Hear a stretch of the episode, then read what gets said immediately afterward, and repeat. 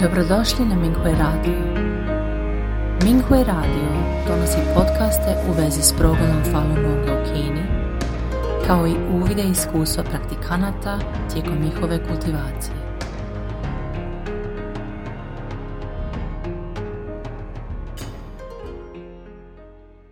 Slijedi članak za razmjenu iskustava iz kategorije karma i vrline, kojeg je napisao Falun Gong praktikant iz provincije Sichuan, pod naslovom Priče o zatvorenicima iz pritvorskog centra koji su saznali istinu o Falun Gongu.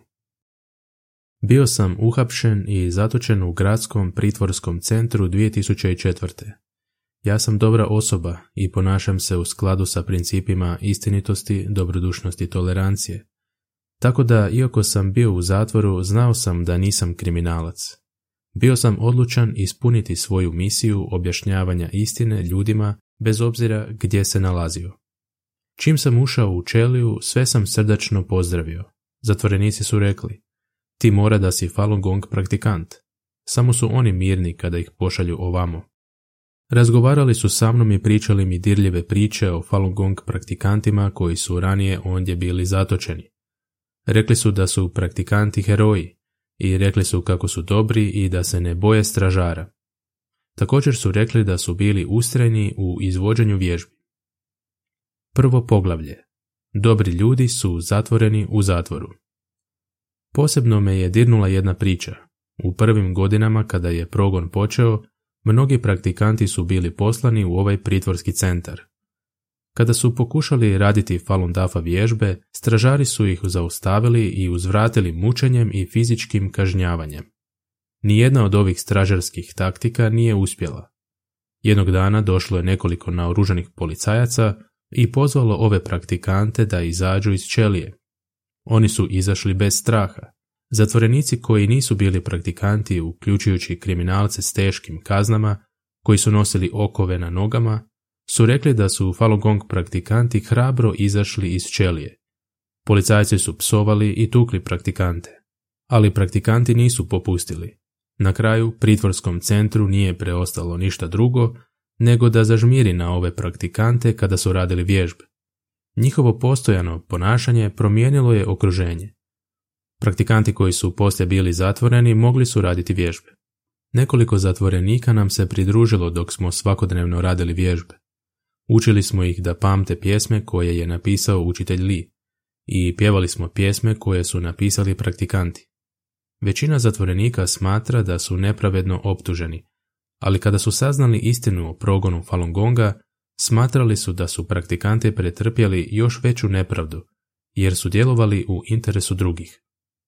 Usporedbe radi zatvorenici su smatrali da su njihove vlastite pritužbe minorne, jer su ipak željeli osobnu korist. Jedne večeri su stražari i posjetioci došli pregledati zatočenički centar. Kada su došli u čeliju u kojoj su praktikanti bili zatvoreni, ondje su svi pjevali pjesmu koju su napisali Falun Gong praktikanti, a koja je glasila u refrenu Dobri ljudi su zatvoreni u zatvoru, nije im dozvoljeno govoriti istinu, postalo je zločin govoriti drugima da čine dobro. Nakon toga stražari i posjetioci su se okrenuli i otišli. Drugo poglavlje. Da nisam bila lišena slobode, ne bih znala za Falun Gong. U ovom zatočeničkom centru nalazila se odgajateljica u vrtiću, koja je optužena za nezakonito prikupljanje sredstava. Kada je saznala da su nekoliko zatvorenika praktikanti Falun Gonga, rekla je da nikada ranije nije čula za Falun Gong jer je bila previše okupirana poslom. Objasnili smo joj što je Falun Gong i kazali joj za prednosti koje donosi prakticiranje ove prakse. Bila je zainteresirana da sazna više i često mi je tražila da joj kažem nešto više o praksi. Željela je naučiti učenje na pamet. Recitirao sam o Dafa i ona me je zamolila da to zapišem kako bi ga mogla naučiti na pamet.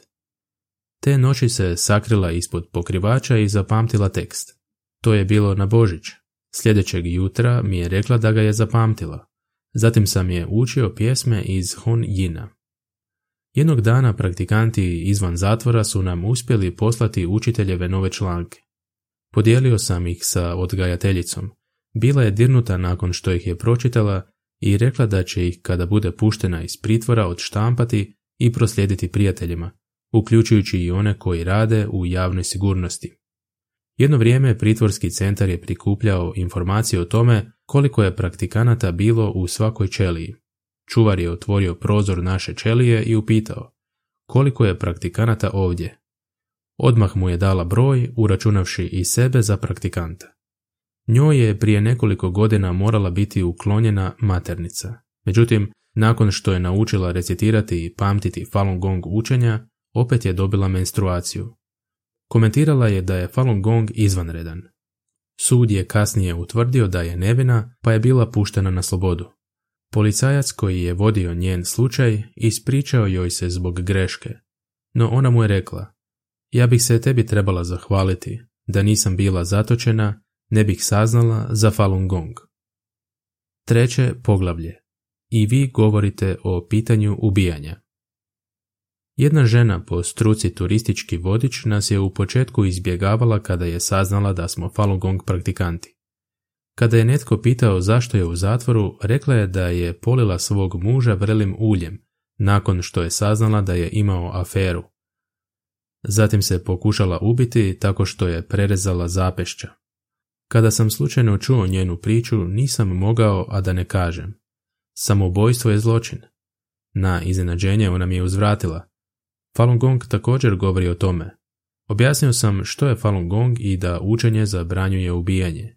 Rekla je, nekada sam vjerovala službenoj propagandi, pa kad sam čula da kažeš da prakticiraš Falun Gong, bila sam prestrašena i izbjegavala sam te.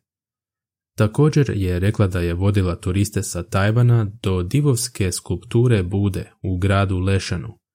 Kada bi turisti ondje pokušali meditirati, ona ih je uvijek u tome spriječavala. Čak im je zaprijetila da će ih prijaviti policiji.